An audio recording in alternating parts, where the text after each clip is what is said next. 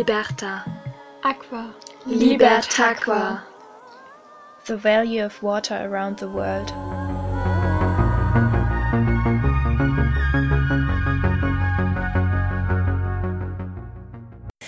At least 550 people have died after a cyclone hit southeastern Africa last week. It's not climate change, it's climate breakdown. We have record high temperatures. We have enormous fires Many in believe we've already we started to see just that with this Emitting year's widespread fires and to put extreme huge flooding. sections of New York City underwater, like right I here. used to go fishing in Vancouver until just a few years ago. We found the fish ever full of that the cancers. impacts of climate change are playing out now in the severity and frequency You know of that droughts, climate change is storms, and happening other faster extreme weather events. even the most pessimistic of scientists warned us decades ago. All of this with the global warming and the, that, and a lot of it's a hoax. It's a hoax. I mean, it's a money making industry. At least 80 people have died and nearly 20,000 buildings are destroyed. Kein Konzern in ganz Europa trägt mehr Verantwortung für die Klimakrise als RWE.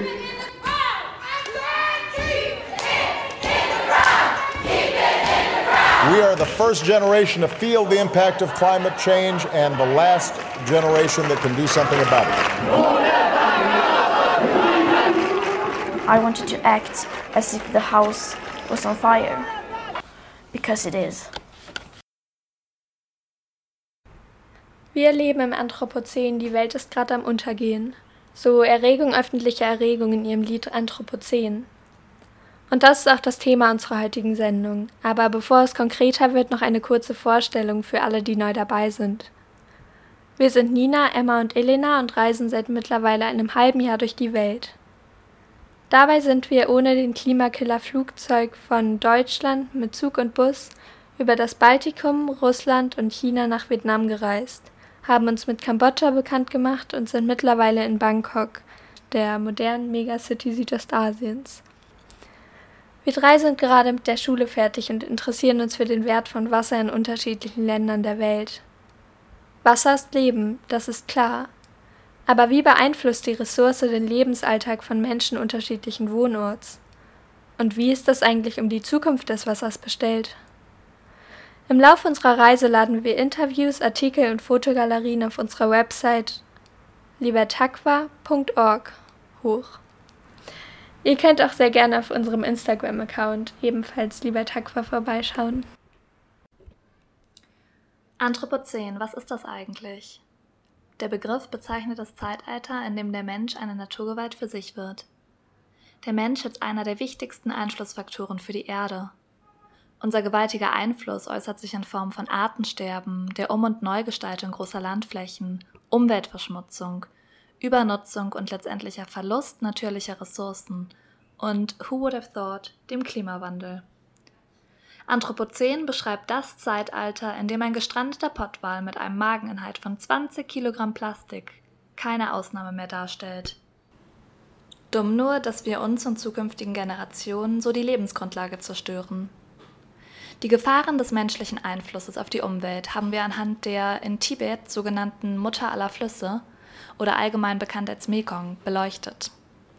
Der Mekong fließt über eine Strecke von 4500 Kilometer Länge durch China, Myanmar, Laos, Thailand, Kambodscha und Vietnam, bis er im südchinesischen Meer mündet. Nicht ohne Grund wird der Mekong als Lebensader Südostasiens bezeichnet. Sein Einzugsgebiet erstreckt sich nämlich über ganze 800.000 Quadratkilometer. Um sich das besser vorzustellen, das entspricht der Größe von Frankreich und Großbritannien zusammengenommen. Auf unserer Reise begleitet uns der Mekong bereits seit China. In rund 5000 Metern über Meeresspiegel im tibetischen Hochland sprudelt aus einer kleinen Quelle eiskaltes, klares Bergwasser. Kleine Rinnsale verbinden sich zu Bächen, zu Flüssen und schließlich einem gewaltigen Strom.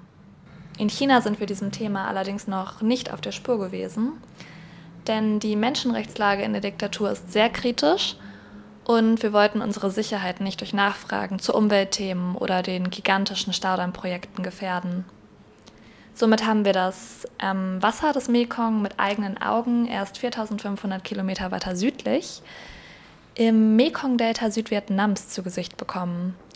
Dort teilt sich der reißende Strom in mehrere Ströme auf und begründet so den Namen Fluss der neuen Drachen. Der Mekong gehört mit zu den fünf artenreichsten Flüssen der Erde und bietet Raum für ein wahrlich einzigartiges Ökosystem. Mehr als 1200 Fischarten leben dort. Viele Arten sind auf die spezifischen Umweltbedingungen des Mekong angewiesen und leben ausschließlich dort. Eine Bedrohung des Flusses bedroht ihre Existenz. So beispielsweise die Irivadi-Delfine, welche als einzige Delfinart ausschließlich im Süßwasser leben. Nur noch weniger als 60 Exemplare der Art bevölkern heute die Erde. Eine Lebensader ist der Mekong nicht nur für Pflanzen und Tiere. Viele Menschen in Südostasien verdienen ihren Lebensunterhalt und ernähren sich durch Fischfang. Allein im unteren Abschnitt des Mekong werden ganze 20 Prozent des weltweiten Süßwasserfischs gefangen. Und vor allem das Land Kambodscha ist stark durch das Leben mit dem Wasser geprägt. Durch Kambodscha fließt der Mekong sowie sein Nebenfluss der Tonle Sap und dort befindet sich der größte See in der Region, der Tonle Sap See. 82 Prozent des landesweiten Proteinbedarfs werden aus Fischfang gedeckt. Das Ganze wollten wir uns auch nochmal selbst anschauen und besichtigen so in der vietnamesischen Grenzstadt Chao Doc eine schwimmende Fischfarm. Nach einer kurzen Bootstour stehen wir auf einem Holzhaus, das auf Autoreifen als luftiges Plateau über dem Wasser gehalten wird und von Netzen umzäunt ist. In den Dielen der Veranda ist ein quadratisches Loch eingelassen, das den Blick auf trübes Mekongwasser zulässt. Die Oberfläche verändert sich jedoch schlagartig, nachdem der Besitzer der Fischfarm nach für mich etwas nach Katzenfutter riechende Brocken ins Wasser wirft. Nun tummelt sich eine schillernde, zappelnde Masse an Fischleibern im Kampf um Nahrung unter der Wasseroberfläche. Wenn wir uns so umschauen, können wir unweit der Fischfarm auch Fischer auf Booten mit Netzen ausmachen. Manche Arten lassen sich nunmehr nicht so beengt züchten. Und das Geld, um eine solche Farm aufzubauen, fehlt zudem vielen Familien. Das Schwemmgebiet im Unterlauf des Mekong ist flach und besonders fruchtbar. In Kambodscha und Südvietnams liegt aus diesem Grund die Reiskammer Südostasiens. Reisanbau ist seit jeher tief mit der Geschichte der Bewohner des Mekong-Delta verwoben. Die Methodik, mit der Reis angebaut wird, funktioniert heute noch wie vor 3000 Jahren. Der sogenannte Nassanbau wurde jedoch zunächst von den kambodschanischen Angkor-Völkern, die um das Jahr 1000 bis 1300 gelebt haben, zur Perfektion gebracht. Damals wurden die Reisfelder künstlich über ein komplexes Kanalsystem mit Wasser aus dem rund 30 Kilometer entfernt gelegenen Tonle Sap-See versorgt. Für die Reispflanzen ist früher wie heute vor allem der Wasserstand entscheidend. Und ein ziemlich positiver Nebeneffekt der gefluteten Felder ist, dass so ohne toxische Chemie Unkraut und Schädlinge ferngehalten werden. Außerdem können die Bauern so Fisch auf den Feldern züchten. Wird das Gleichgewicht des Mekong gestört, kann es im Unterlauf zu Austrocknungen oder zu starken Überschwemmungen kommen. Dadurch wird der Reis, der im Mekong-Gebiet rund eine Viertelmilliarden Menschen versorgt, in Gefahr gebracht. Ein paar Stadien des Reisanbaus konnten wir unterwegs auch selbst beobachten, was sehr cool war. Ähm, das hat begonnen beim harmonischen Zusammenspiel von Bauern und Wasserbüffeln, die auf den Feldern die Erde bearbeiten über den unglaublichen Anblick der akribisch angelegten Reisfelder aus einem Zug, den wir von der kambodschanischen Grenze bis nach Bangkok genommen haben. Langsam tuckern wir über das weite unbesiedelte Land Thailands und zwischendurch ziehen weite, grün leuchtende Felder an unserem Sichtfeld vorbei. Das Grün, das man hier zu sehen bekommt auf den Reisfeldern, das gibt es in Deutschland so nicht. Es ist frisch und hell und saftig. Es scheint die Feuchtigkeit geradezu aufgesogen zu haben und in erquickenden Farben wiederzugeben. Das war noch diesen Monat, zu Beginn der Regenzeit. In der Trockenzeit, so um den Monat März in Vietnam, wurden wir bei einer Busfahrt auch Zeugen von der Trocknung der Reiskörner – und haben hierbei wohl zum ersten Mal verstanden, warum wir Reis zukünftig gründlicher waschen sollten. Die hellen Körder werden zum Teil auf dem bloßen Beton der Autobahn getrocknet, während links und rechts Motorräder und LKWs vorbeirasen. Wer nicht aus oder durch den Mekong ist, profitiert hier zumindest noch durch den Fluss als Transport- und Handelsmittel. Gemeinsam mit unserer Freundin Lisa, die für zwei Monate mit uns reist, haben wir den Mekong zum Transport auch intensiv genutzt. Sei es, um in Phnom Penh die Stadt zu erkunden, um vom Grenzort Vietnams Chao Doc nach Kambodscha zu reisen oder um in der vietnamesischen Stadt Can Tho die heutzutage vor allem bei Touristen beliebten schwimmenden Märkte zu erkunden. Die erste Erfahrung vom Mekong war der, der Floating Market bei Kairang in Kanto.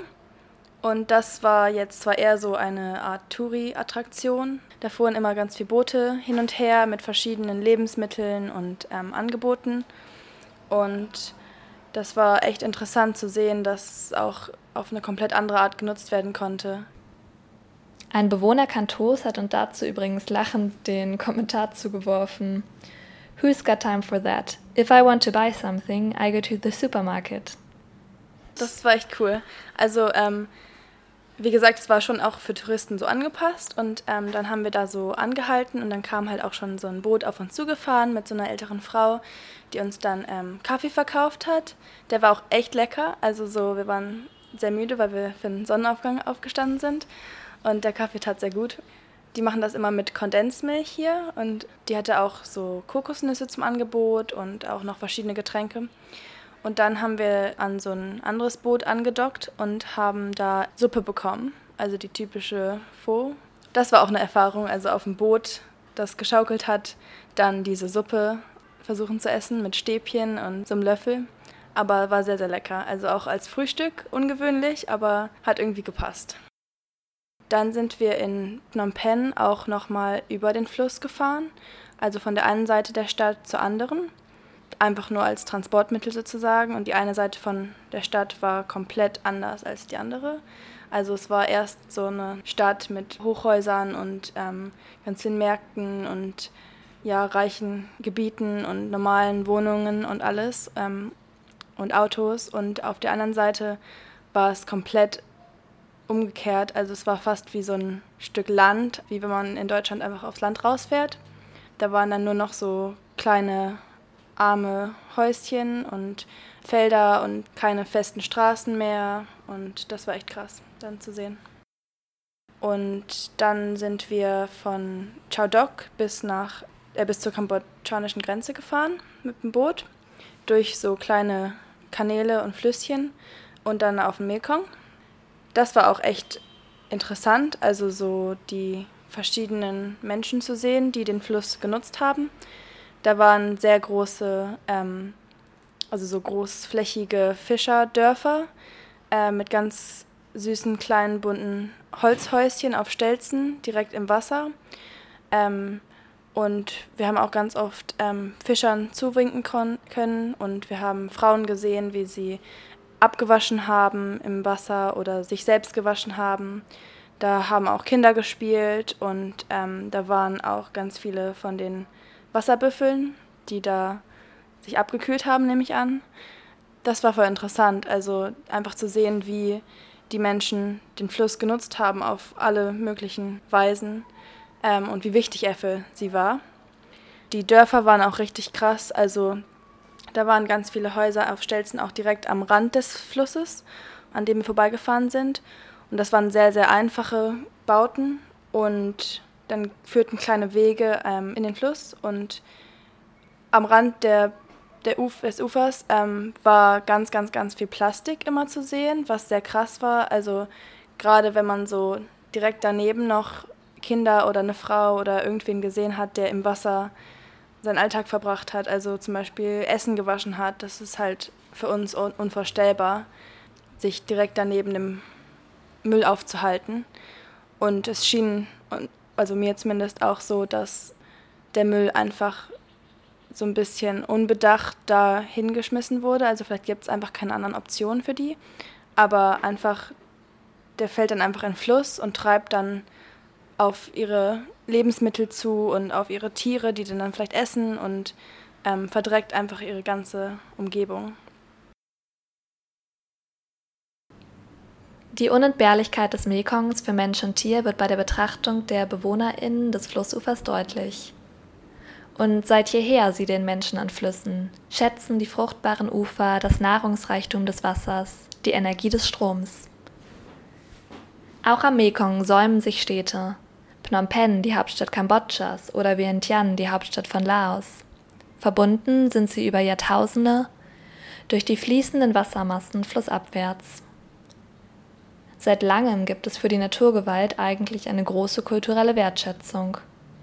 So wird in Kambodscha alljährlich beim traditionellen Wasserfest des sogenannten Bon Om Tuk ein in dieser ein in dieser Dimension einzigartiges Naturphänomen gefeiert. Der Tonle Sap-See ändert nämlich zweimal im Jahr seine Flussrichtung. Normalerweise trägt er das Wasser aus dem höher nördlich gelegenen Tonle Sap-See in den Mekong. Wechselt jedoch seine Fließrichtung, wenn der Mekong zur Regenzeit Hochwasser führt und seine Wasserpegel um bis zu sechs Meter ansteigen. So werden die Wassermassen zurück in den Tonle Sap gedrängt, bis der Wasserstand des Mekong nach Abzug des Monsun wieder sinkt. Doch wie lange wird dem Mekong noch Raum für seinen einzigartigen Fluss gegeben? Im Anthropozän bestimmt der Mensch. Anthropozän versus Mekong, geht das gut? Es ist keine aufwendige Recherche notwendig, um einzuschätzen, wie es um die Mutter aller Flüsse steht. Was seit Jahrmillionen durch die Landschaft südlich des Tibet-Hochlands bis zum chinesischen Meer meandert, Nährboden und Lebensraum für unzählige Lebewesen schafft, kann im Zeitalter des angestrebten Wachstums und der Optimierung effizienter genutzt werden. Warum freier Fluss, wo auch Staudämme sein könnten? Der Mekong kann durch Umleitung doch viel besser an die Bedürfnisse des Menschen angepasst werden. Und tatsächlich steckt im Mekong eine Quelle ungeahnten Profits, wenn sein Sand nach Singapur verkauft wird. Umfunktioniert taugt das Fließgewässer immer noch hervorragend als Müllhalde. Hört dazu gleich einen Beitrag von Elena über die gar wundersame Auswirkung des Klimawandels und von Staudammprojekten. Während wir den Podcast planen und über unsere letzten Reisemonate in Erinnerungen schwelgen, stehen wir auf einem Balkon im fünften Stockwerk mit einem überwältigenden Blick auf die umliegenden Hochhäuser Bangkoks. Wolken ziehen auf, Regen steht an. Die Temperatur ist auf nur noch 32 Grad gefallen. Es erscheint unglaublich, dass wir noch vor ein paar Monaten mit minus 15 Grad Celsius ausgekommen sind. Wenn wir eine Temperaturdifferenz von 45 Grad lebendig überstehen, was kann uns dann der Klimawandel? Aber so einfach ist das nicht. Der Mekong, auch wenn der Klimawandel nicht sein einziges Problem darstellt, ist ein Beispiel dafür.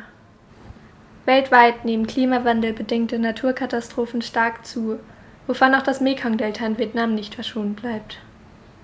Hier treiben immer heftigere Taifune Salzwasser ins Landesinnere.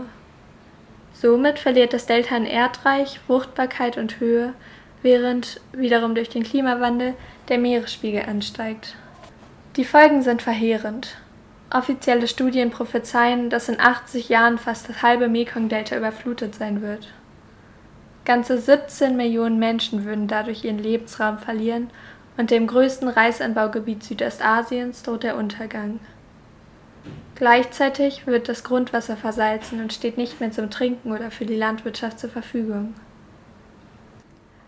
Vor ein paar Tagen, am 24. Mai, haben wir in Bangkok an einem globalen Klimastreik teilgenommen und dabei haben uns Menschen erzählt, dass die Folgen des Klimawandels in Thailand schon deutlich spürbar sind. So kommt es auch hier immer häufiger zu Überschwemmungen sowie außergewöhnlich hohen Temperaturen im Winter. Für die Überschwemmungen gibt es aber noch einen anderen Grund, und zwar Staudämme. Dazu hören wir Michael, der ein Resort auf einer kambodschanischen Insel betreibt.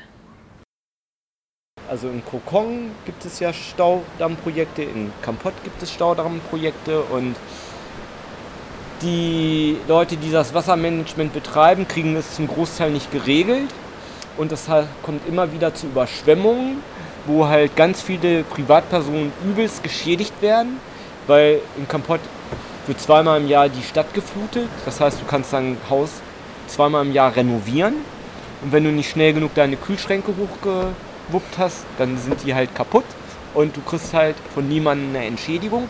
Dann wird dann gesagt, das sind die Naturgewalten gewesen, weil die, der Staudammbetreiber will halt immer maximale elektrische Energie verkaufen können. Also füllt er das bis maximal und wenn es dann ein bisschen mehr regnet, dann muss er die Schleusen aufmachen und kommt die Flutwelle und überschwemmt alles. Die Länder am Oberlauf des Mekong sehen in der Wasserkraft offenbar eine große Geldquelle. Kein Wunder. Ein Staudamm kann so viel Energie erzeugen wie ein durchschnittliches europäisches Atomkraftwerk. Nicht nur die autoritäre Diktatur China treibt gegenwärtig den Bau großer Staudämme voran. Besonders Laos, als eines der ärmsten Länder der Welt, verspricht sich viel aus der neuen Energiequelle. Das Land hat es sich zur Aufgabe gemacht, die Batterie Südostasiens zu werden und plant über 150 Dammbauprojekte für den Mekong und seine Nebenflüsse. 95 Prozent der erzeugten Energie sollen dabei an Thailand verkauft werden. Das bisher größte Projekt in Laos ist die Xayaburi-Talsperre. 820 Meter breit, 30 Meter hoch und über 3 Milliarden Euro teuer. Beteiligt sind ausländische Investoren, ein thailändisches Bauunternehmen und der österreichische Konzern Andritz. Für das Staudammprojekt wurden bereits hunderte Menschen zwangsumgesiedelt ohne ausreichende Entschädigungen. Für einige andere bedeutet es die Hoffnung auf ein besseres Leben mit Strom und Arbeitsplätzen. Arbeitsplätze, die Menschen am Unterlauf des Flusses verloren gehen. Umweltverbände und die Mekong-Kommission befürchten gravierende Auswirkungen der Staudämme auf Landwirtschaft und Ökosysteme. Nährstoffreiche Sedimente, die für die Landwirtschaft unabdingbar sind, werden blockiert und können nicht mehr ausreichend flussabwärts transportiert werden. Die saisonalen Überschwemmungen zur Bewässerung der Reiskammer bleiben aus. Unser Couchsurfing-Host in Phnom hat uns erzählt, dass der Wasserstand des Mekongs dieses Jahr auffällig niedrig ist. Darunter leiden viele Fisch- und Vogelarten, zum Beispiel der Irrawaddy-Delfin. Dazu noch einmal Michael. Die Irivada-Delfine sind massiv weniger geworden. Das war jetzt neulich geschrieben. Da gab es vor fünf, sechs Jahren noch mehrere hundert. Jetzt soll es noch 50, 60 geben. Und ja, weil der Wasserstand im Mekong einfach zu niedrig geworden ist. Und die keinen Lebensraum mehr haben. Zwar sprechen die Baufirmen von fischfreundlichem Turbinendesign und Fischmigrationssystemen, aber die reichen nicht aus. Die Erträge aus dem Fischfang drohen trotzdem fast um die Hälfte zurückzugehen. Die FischerInnen benutzen immer feinmaschigere Netze. Und die gesamte Ernährungssicherheit Südostasiens steht auf dem Spiel. Nach all dem erscheint die Aussage, wir sind überzeugt, dass der Xayaburi-Damm keine ernsthaften Umweltfolgen hat, des stellvertretenden laotischen Energieministers ziemlich deplatziert. Der Damm hat ernsthafte Umweltfolgen ziemlich dramatische sogar. Das Problem ist nur, dass wie so oft Profit vor Umwelt und Menschen gestellt wird. Einige Teile des Mekongs werden privatisiert und werden nicht ausreichend überwacht. Es fehlt an Transparenz in den korrupten Beziehungen zwischen Regierungen und Dammbaukonzernen und an sozialer Zusammenarbeit mit den betroffenen Communities. Die wahren finanziellen, sozialen, kulturellen und ökologischen Kosten bleiben undurchsichtig. Überall in Südostasien springen uns Massen von Müll ins Auge. Haufenweise Plastikmüll am Straßenrand, der direkt vor der Haustür verbrannt wird. An der Wasseroberfläche schwimmende Strohhalme und Tüten beim Kanufahren in einer paradiesischen Meerbucht. Und beim Wandern auf so zugewachsenen Wegen, dass man meinen könnte, sie seien noch nie von einer Menschenseele betreten worden. Wenn da nicht die Instant-Nudelverpackungen, Zahnbürsten und Plastikflaschen wären. Und auch der Mekong strotzt vor Plastikmüll jeglicher Art. Das ist kein schöner Anblick und noch viel schlimmer gefährdet Menschen und Tiere, die entlang des Mekongs wohnen und in deren Nahrungsnetz sich das Plastik immer weiter ausbreitet. Gleichzeitig gefährdet der Müll im Mekong aber auch die Tiere in unseren Weltmeeren. Jedes Jahr gelangen nämlich bis zu 12 Millionen Tonnen Plastik ins Meer, von denen 80 Prozent vom Land stammen und größtenteils über Flüsse ins Meer gelangen. Letzten Monat haben wir eine Woche auf der Insel Koh Mai in Kambodscha verbracht. Dort haben wir Michael und Kavita kennengelernt, die früher übrigens in Hannover gelebt haben und die dort ein Resort eröffnet haben vor einigen Jahren. Und die beiden haben uns in einem Interview unter anderem erzählt, wie die Müllsituation bei ihnen auf der Insel aussieht. Das Meer ist voll mit Plastik und mal hast du das Glück oder Pech und wenn du Pech hast, kommt die Strömung mit dem ganzen Plastik daher. Das nennen wir dann eine Müllwelle und dann kommt tagelang Müll, Müll, Müll und den musst du halt tagelang wegsammeln und dann musst du dich voranarbeiten, den Strand in die Richtung sauber machen, in die Richtung sauber machen und dann ist das ein drei Wochen Projekt, eine so eine Müllwelle dann abzuarbeiten. Im Jahr 2017 hat das Helmholtz-Institut für Umweltforschung eine Studie veröffentlicht über die Verschmutzung der Ozeane. Es gäbe insgesamt zehn Flüsse, die weltweit 90 Prozent der Kunststoffe ins Meer transportieren. Der Mekong ist einer von ihnen. Genau wie die anderen Flüsse auf dieser Liste fließt auch der Mekong entlang großer menschlicher Siedlungen mit schlechten Abfallsystemen. Den Anrainerstaaten des Mekongs mangelt es oft an Kapazitäten zur Abfallentsorgung. Also Müllabfuhr gibt es nur in den Städten. In den Dörfern gibt es keine Müllabfuhr, also muss jeder seinen eigenen Müll entsorgen. Und dann sieht man ja mitunter, wie es aussieht, wenn man da ins Fishing Village fährt, wo jeder seinen Müll nach ja. rechts und links entsorgt und am besten gleich ins Wasser schmeißt. Das ist dann halt die Folge davon, wenn es keine Müllbeseitigung gibt, vom Staat organisiert. Und der Müll, der aus den Städten geschafft wird, der wird irgendwo hingekippt. Das ist so wie in Deutschland in den 50er Jahren. Überall gibt es wilde Müll Müllkippen und es wird einfach abgekippt, angezündet und das war's.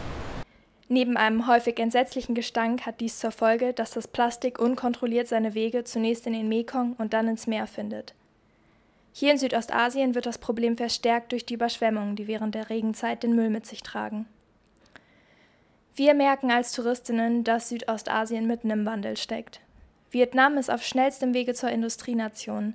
In allen Ländern zieht es die Menschen vom Land in die Städte, denn der Wirtschaftsboom hält an und die Fabriken laufen auf Hochtouren. Gleichzeitig wächst die Bevölkerung.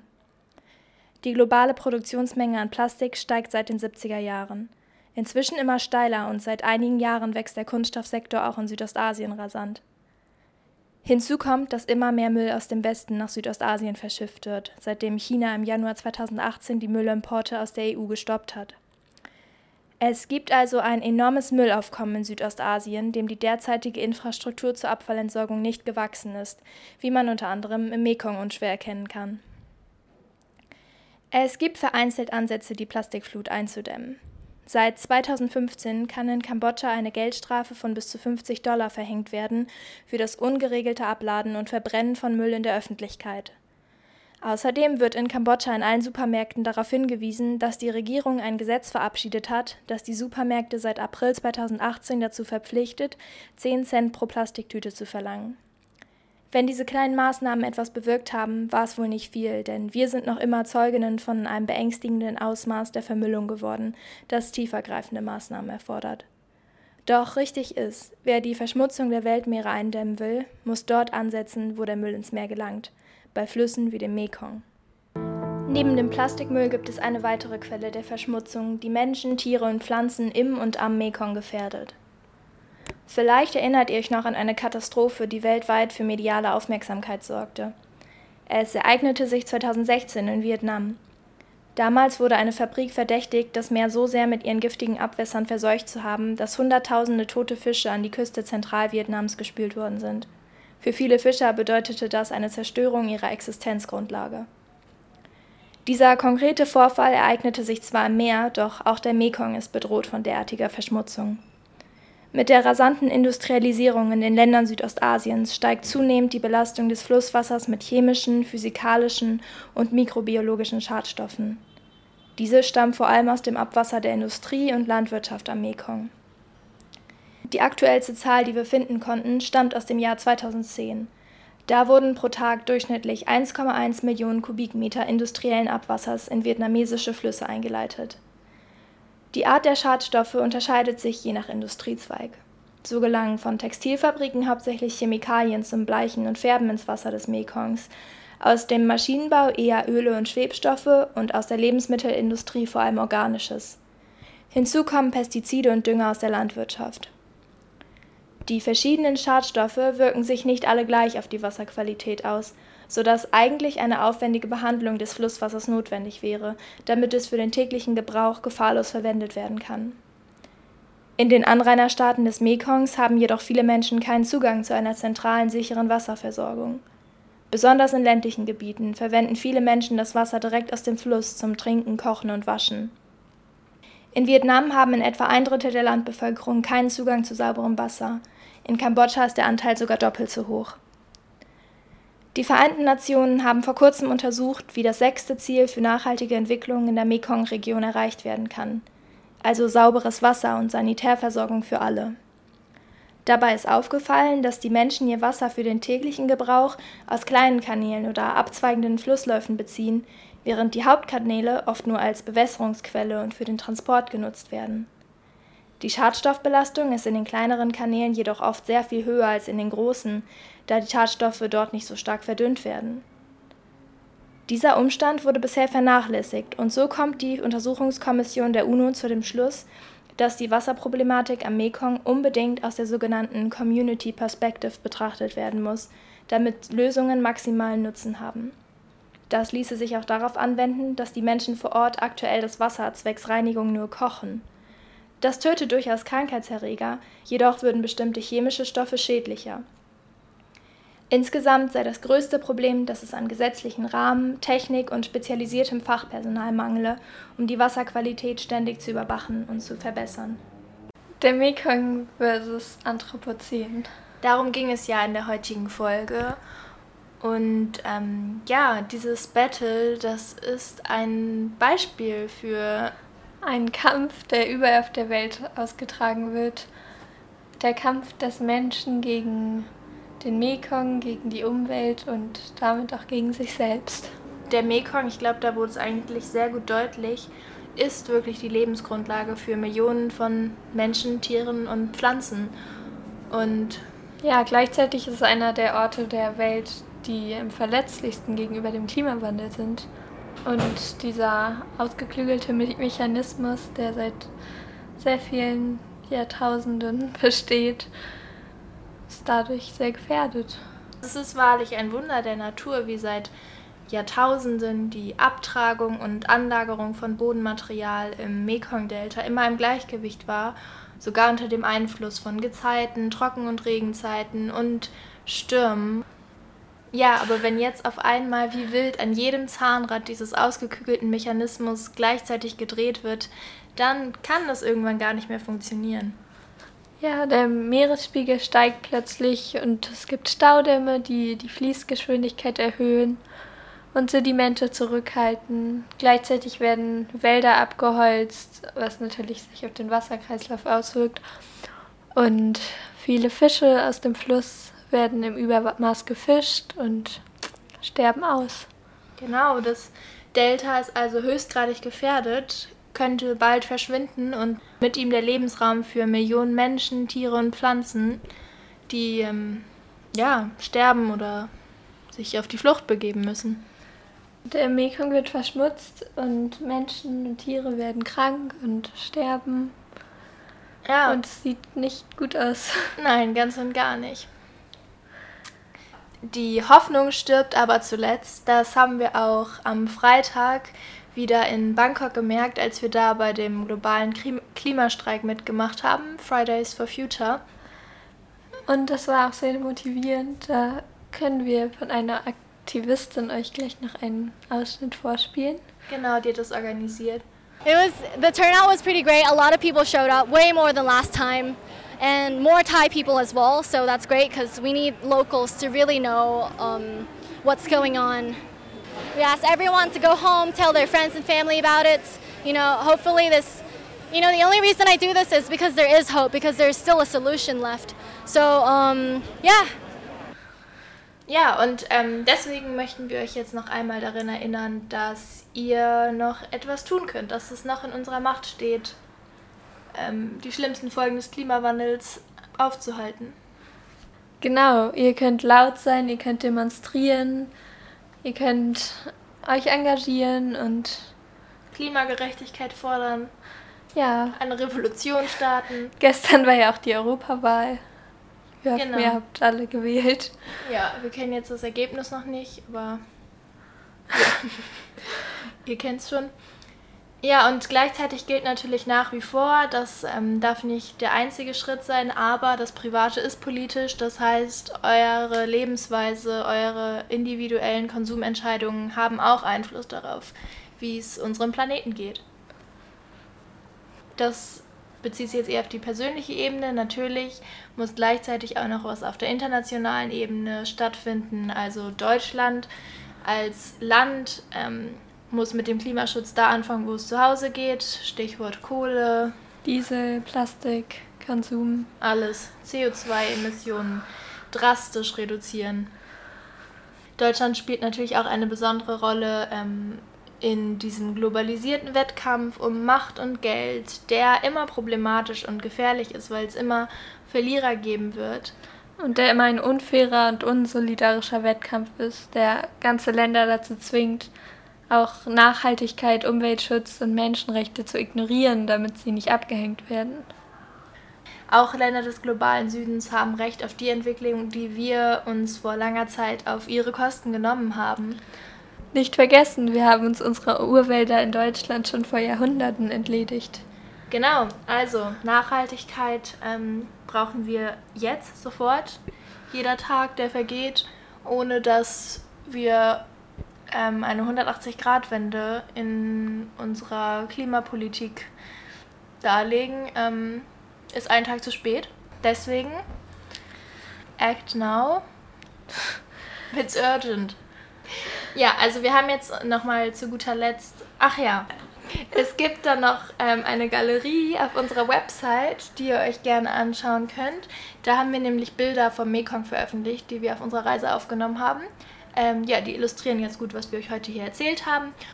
Wir bedanken uns bei euch fürs Zuhören und freuen uns aufs nächste Mal. Tschüss. Tschüss.